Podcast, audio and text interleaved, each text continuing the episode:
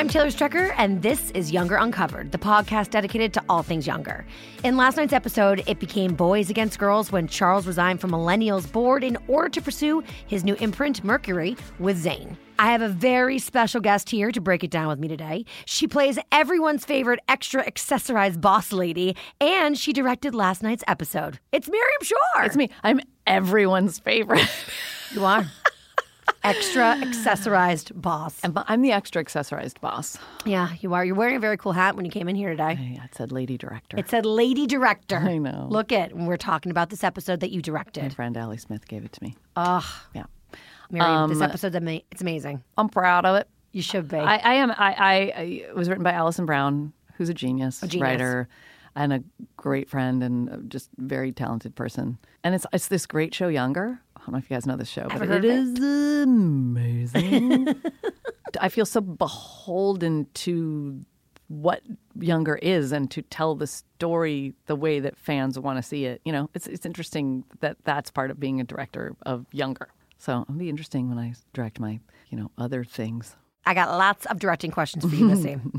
So you've been playing Diana Trout for six seasons, okay? Yeah. And this is the second time you've directed an episode of Younger. Jeez. So how did your perspective as a cast member influence the way that you direct? Um, well, you know what? I come in with a lot of knowledge that a, any old director off the street couldn't mm-hmm. have. Because that's how we get our directors, just someone off the street. Just any old hey, person. Hey, you want to direct? Come on yeah. over. No, we have wonderful directors, and they a lot of them are the same director season to season. But I happen to know these people. They're my family, you know, the cast and the crew. And so I benefit so greatly from understanding, just having a shorthand with everybody, everybody on set. And with the actors, and, and I know, you know, I know what they like and how they like to be directed and what they like to hear and what they don't like to hear. I, I feel like I can be very honest with them. They can be very honest with me. They're all, the cast and the crew are so supportive. They're just, they want me to succeed. They want to help me do everything I can to succeed. And I know that's not, that's not the case with everything you'll ever direct. If I walk into any other job, just like, you guys love me, right? You're you're my family, right? Well, what's your process like in preparing to direct an episode that you're also acting in? Yeah, that's the most challenging thing. It's really tough. I, I only had one scene last season in the episode that I directed, and this this time I had oh, like five or six scenes. Mm-hmm. I directed four scenes that I was in in one day. That really was a lot because your brain is just operating just one hundred percent. Oh, yeah. Well, probably only two percent, but it felt like one hundred percent.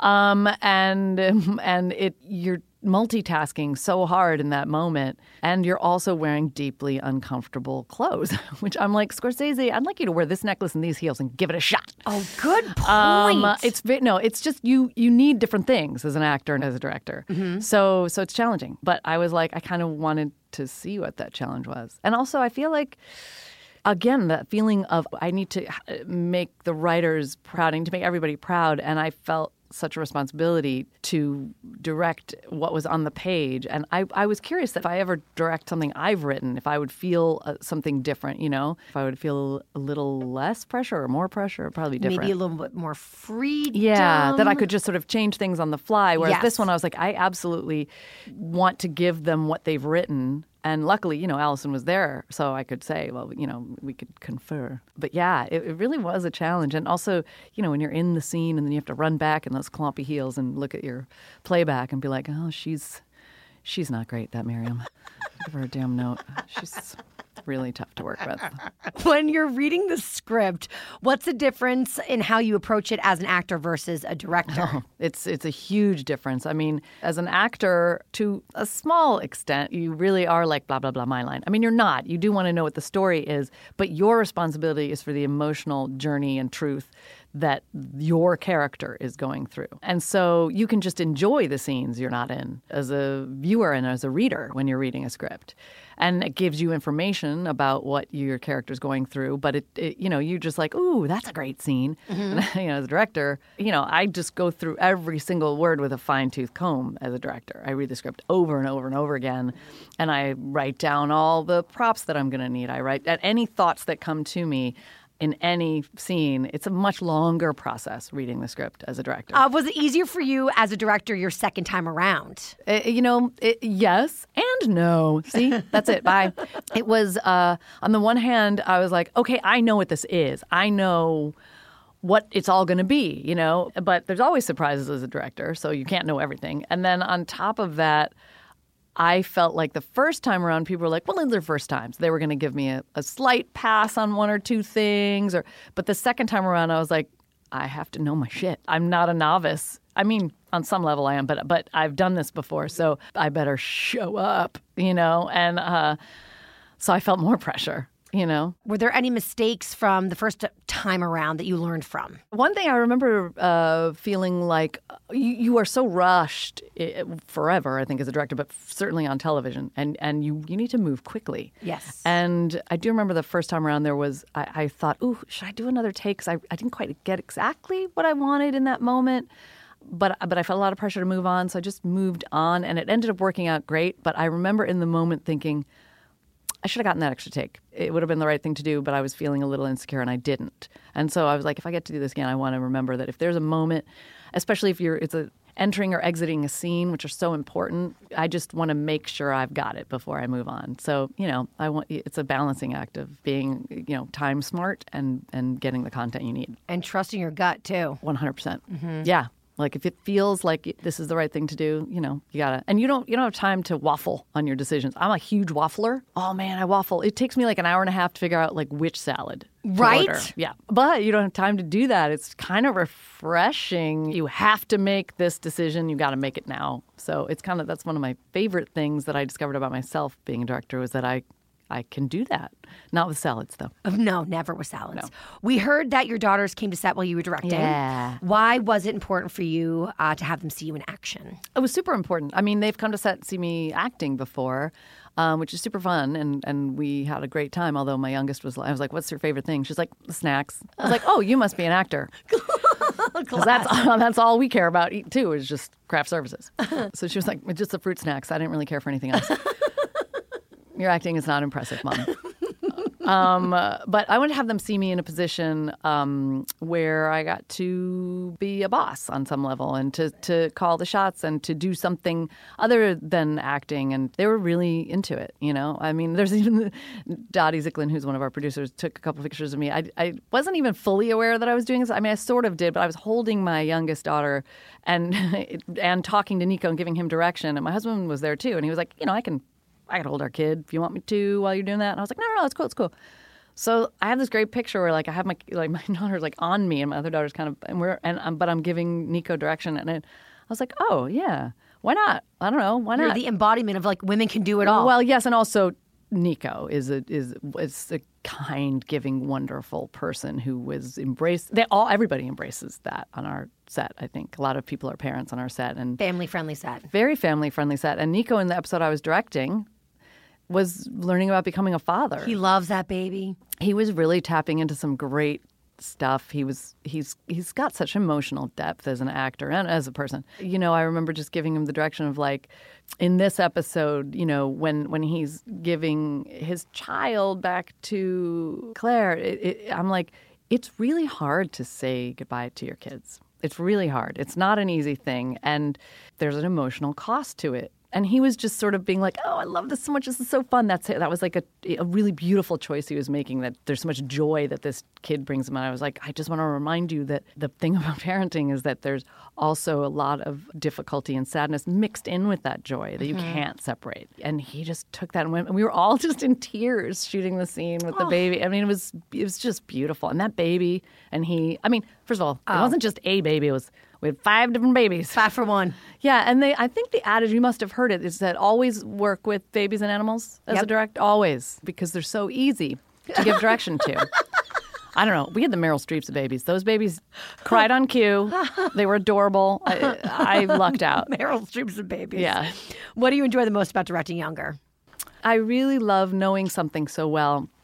And getting to direct it, you know, like under getting to have come at it from the point of view of being an actor. So like I already am emotionally invested. I come into it fully emotionally invested because that's my job as an actor. So that was how I came into this project as a director. And I and I think what's great is that I'm like, oh, I think that's always how you should. I mean, I think I learned that just by accident because that's how it happened for me. But I was like, I think what I should do in the future is, in directing is just read it as an actor first and become emotionally attached to it and then go back and look at it with the eyes of a director so that I, I I'm invested. That. You know, I polled every director I know, which is a lot of directors, uh, about what the most challenging thing. I would say, you know, I would say, what do you think the most challenging? I polled all the directors on our show and then directors from other shows and that I worked with. I was like, what would you say the most challenging thing is? And then the first time you directed was the most challenging things to my friends who were actors who became directors. But a lot of the directors said, you know, it was, oh, talking to the actors and trying to find a way to talk to the actors. I was like, oh, I talk to actors every day.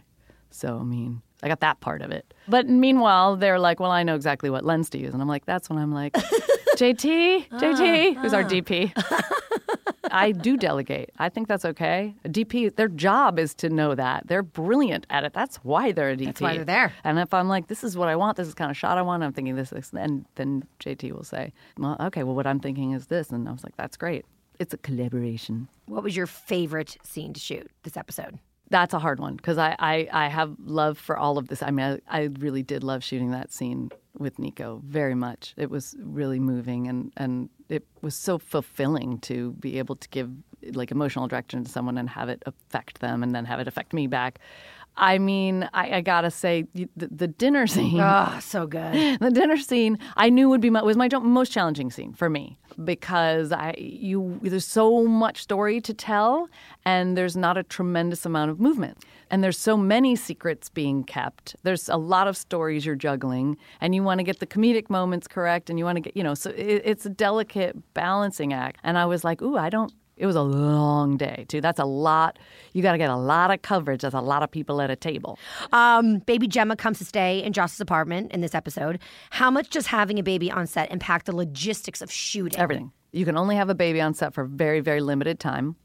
Um, you don't want to hurt or scare that baby. And then as a person who is a person in the world and also a mother mm-hmm. of people in the world, I'm very conflicted about whether or not babies should even be on a set. I know that we shouldn't make children work, but that's the story. So I feel, you know, responsibility to tell that story. You, you want to do as little coverage as possible and get that baby in and out. And then specifically in the scene where the baby was crying, which that baby, like I said, Meryl Streep. Yep. The baby Meryl Streep. On cue. Which I was like, all right, the baby needs to cry in this moment. And the baby was like, wah, immediately. And then I was like, that's it. We just, that's one, that's just the one take. So there's a lot of logistics. You're shooting around the baby. We had the fake baby. Uh-huh. Um, and then, you know, we needed a good fake baby. We had a fake baby that at one point looked like Chucky. And I was like, so that's not our movie, guys. It's a great movie, but I don't want to scare everyone. What does baby energy bring to set?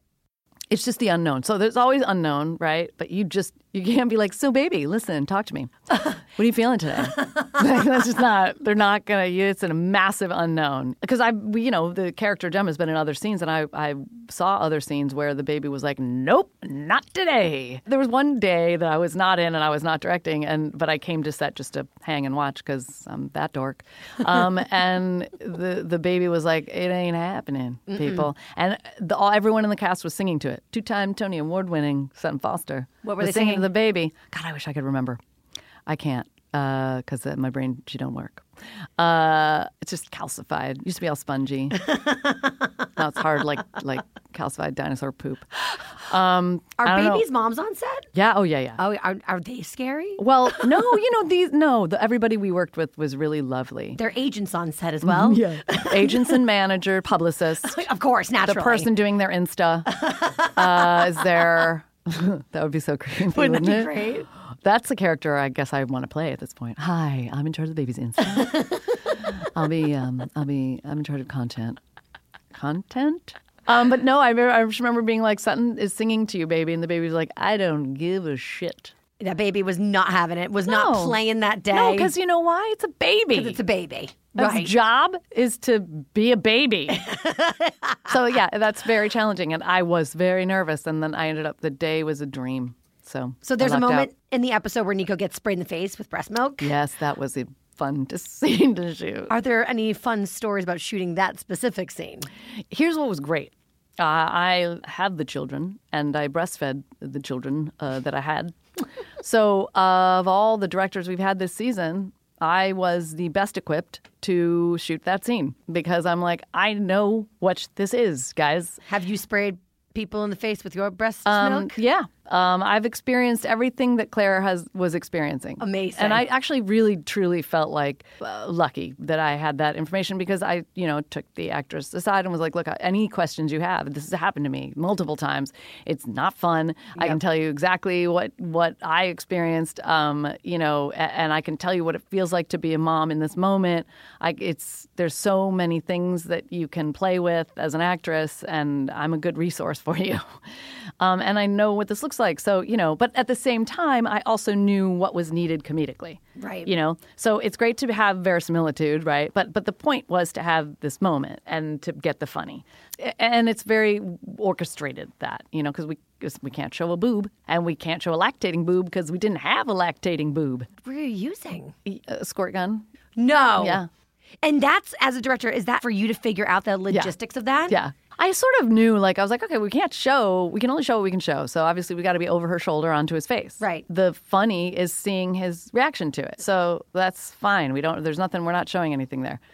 Um, but I also wanted to talk to the actress, make sure she was comfortable. And that's important to me, to make sure that that she felt cared for and not exposed, and not that she felt she was actively participating in this scene, and that it was funny, and that she wasn't just being like exploited.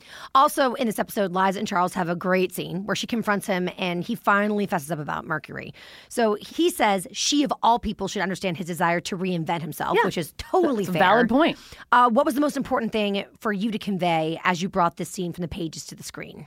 What I really loved that I got to do with Peter Herman was that he got to come from a place where he was searching for himself, because that had been Liza for season after season after yeah. season. And now he was in this position. And I, I think he's a great actor, and I like to see him a little unmoored. I think it's fun for an actor to play that, and I think he's great at it. And so it was fun for me to get to see him have to try to grapple with that. And then, and then conversely, to, to see Sutton have to try to grapple with the truth of how she feels about that and the betrayal of that, but also having to understand what he's talking about. So it was great to see them kind of flip sides. How do you see the shift changing Charles and Liza's relationship? Well, I think there's a lot of different ways it could go. I mean, on the one hand, it could deepen it, where they both are now people who understand what they might not have understood about each other before. Total empathy. Yeah, yep. Exactly. So on, on the one hand, I see that. But on the other hand, maybe there's some seeds sown of hurt and, you know, betrayal. That's a little hard. You don't just forget that when you've been hurt by someone you love. So I mean, it just makes it more complex, which makes it more interesting. Which I makes think. It all more delicious. uh, also, Kelsey loses it pretty publicly when she realizes that Charles is the one who's been backing Zane. Yeah. What was capturing this enormous blow up like? I loved that moment. I was like, I'm all about this moment. This is a great moment for her. But what I had to capture was not just her having that moment, which was justified, and her just truly losing it. But I had to be aware that that was going to be used again at the end of the episode. I had to be aware that it was very public, and that was important, because right. it was going to affect how Kelsey felt about herself later. But in the moment, she wasn't recognizing it. And, you know, I had to capture people capturing it. So you have to right. set it up. But at the same time, I really liked that moment where both of those women, not just Kelsey, but Liza, also kind of let the men know what they did was wrong, and then they're just soaking in it. The men are just, I would have loved to just let them sit there for a long time in discomfort. You just sit there and you think about what you did, and we'll watch you squirm. Okay, so as an actor, is it fun to see those moments where you react in ways you probably never would in real life? Yeah, I mean, that's Diana.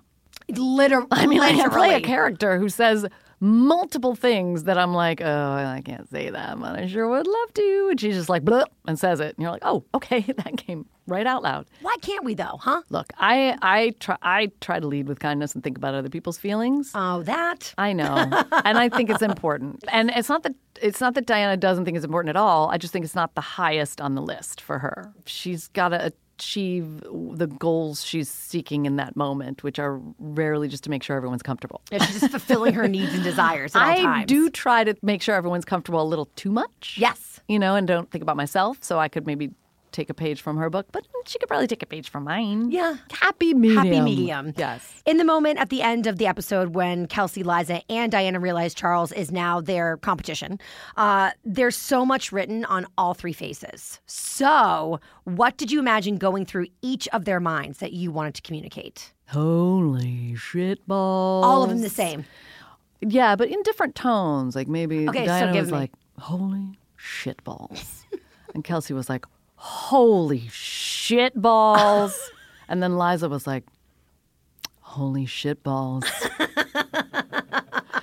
Uh, you can see why I probably should be writing dialogue. Yes. I, I'm a poet is really, I think, what probably most people are thinking at this point. That's what was great is that I was just, you know, I tried to sort of guide all three of us to the idea that, like, it's complicated what you're feeling here. So I gave it a couple, a bunch of takes for all of us mm-hmm. so that I could piece it together. And once I had the whole episode and I could see what felt best for that moment. Alison Brown said, to, I said to her, what do you want us as an audience to feel mm-hmm. at the end of this episode with this moment? Because it ends on our faces. It, it ends with a reaction shot. So I was like, well, what's the feeling you want from this so that I can make sure I get it right? And she said, I want it to be like them sort of readying themselves for battle, not just feeling like, oh, no, but also feeling like, okay, here we go. So that those are two complex things happening at the same time and many more also, you know. So it's not just like, oh, no, we're victims. It's also like, all right, here we go, you know, which was a little bit more empowering than, oh, no. Yeah. So um,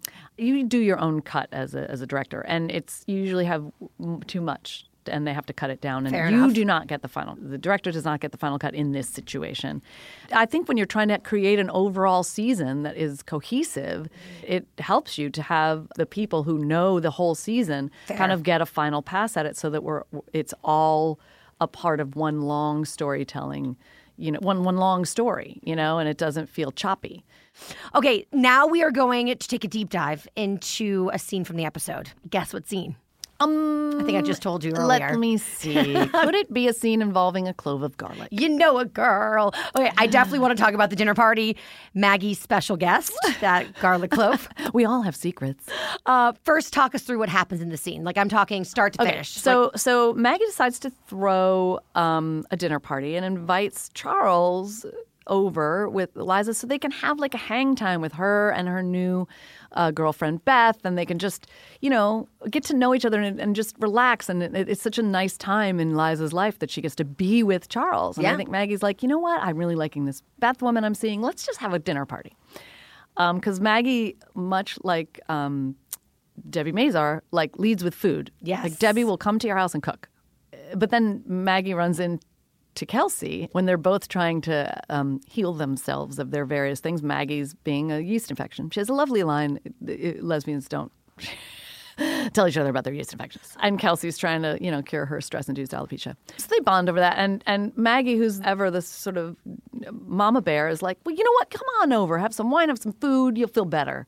So that's the start of the scene, which is everybody's, you know, joining in to have this um, dinner party. And then Beth pulls Maggie aside and says, so I saw the medication that you're taking for the yeast infection. And Maggie's like, oh, Jesus, no. Why? Oh, God. And she's like, no, no, no. Because, you know, she, Beth is a nat- naturopath. I think she did a great job just sort of showing how things are natural and it's all fine. And she's like, why don't you use something natural? And Maggie's like, what? And she shows her a clove of garlic and proceeds to put it inside of Maggie's vagina right. in the middle of a dinner party. Like any good girlfriend would. Listen, when I'm reading the script, I'm a little like, wait a minute. And how are you going to shoot this? And instantly your brain is like, oh my God, how am I going to shoot this? And there were some, you know, I mean, Alison and I watching the monitor and Alison being like, I just really want it to seem like she's really putting it in there. And so how are you getting that out of them? Well, with the actors, you're like, look, we are we can't show this because this uh, is, you know. yes. It's yes. like Everybody Loves Raymond and then porn. But uh, we're actors. And we also, you know, we can understand the physical comedy of it. And by the way, I think that Debbie Mazar in this scene oh. is so hysterically funny. The fact that she was like improvising those moments when she's like blowing down on her at her crotch. We were like crying with laughter. She's just coming up with that. So, yeah, they just I just said, you know, just take a little time with it. It's not like boop, boop, like it takes a second. Yeah. I would imagine. Well, one can try to put themselves in a similar situation. Ish. Yeah. It's the size of a suppository, it's, I guess. And also just like be aware that there are people right over there. Oh, yeah, that part too. You know? Right, so right, there's right, a lot right, of things, right. a lot of ways. And th- this scene was all about sort of secrets, secrets oh, that yeah. everybody was keeping. And, and so it's you had, I had to do a lot of close-ups on faces, registering things, you know, and trying to keep that active. So so then comes the dinner party, and the whole time in the dinner party, people are like, oh, Maggie, are you making are you making garlic bread? What is, is that a I full-on smell of garlic knot. And, you know, Sutton also is killing me. All of them. Like, the, every single one of them had moments where we're just like, Alison and I are holding each other, trying not to ruin the take by laughing out loud. You know, like, when Hillary has this moment where she, like, waves the air up to her nose like she's trying to smell a perfume. I was like, no, God, it's so funny. And then I was like, listen, I was trying to explain to the cameraman. I was like, this is fun.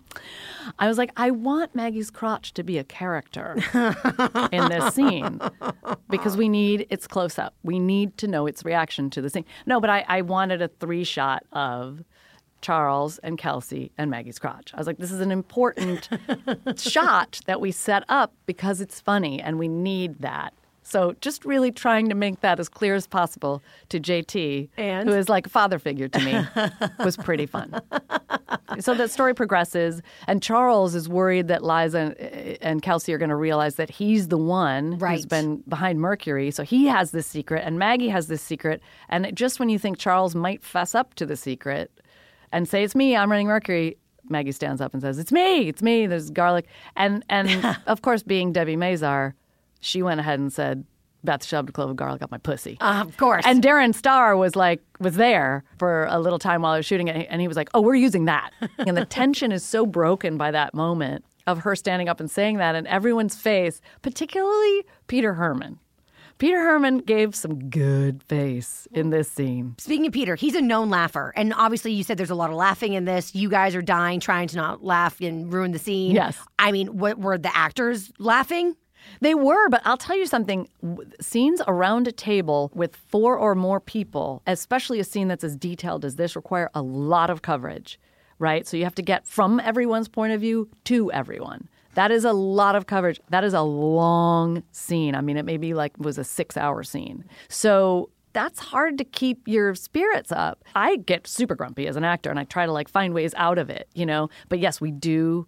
we do get a case of the giggles. And there were a couple of moments where I was like, oh, God, Peter Herman, just hold it together. Oh, just God. Hold it together, Peter Herman. Please. And not only did he hold it together, to, to need something from them as actors and have them deliver it so amazingly is really special. I also got a coffee and a pizza truck. For any new directors out there, splurge for the food trucks.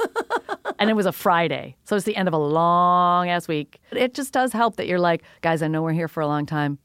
Pizza truck on me, you know what I mean? Pizza! And they were like, and then I was like, and not only that, I got a coffee truck too. So I'm, what I'm saying is, I bought their love. Lesson learned today on the podcast. Yeah, exactly. Now, as a director, how do you collaborate with the episode's writer to bring the story to life? Well, Alison Brown is a wonderful writer, so smart, so funny, and a friend of mine. You know, and she, I was so excited to get to direct this episode with her. Um, we were both kind of giddy about it. So I was really excited to get to do it. This is another benefit I had as a director coming in. Like, I could just call up Alison and be like, hey, I have a question about this. Um, and I felt very comfortable doing that. It's an open communication with her. So I could ask her anything, you know?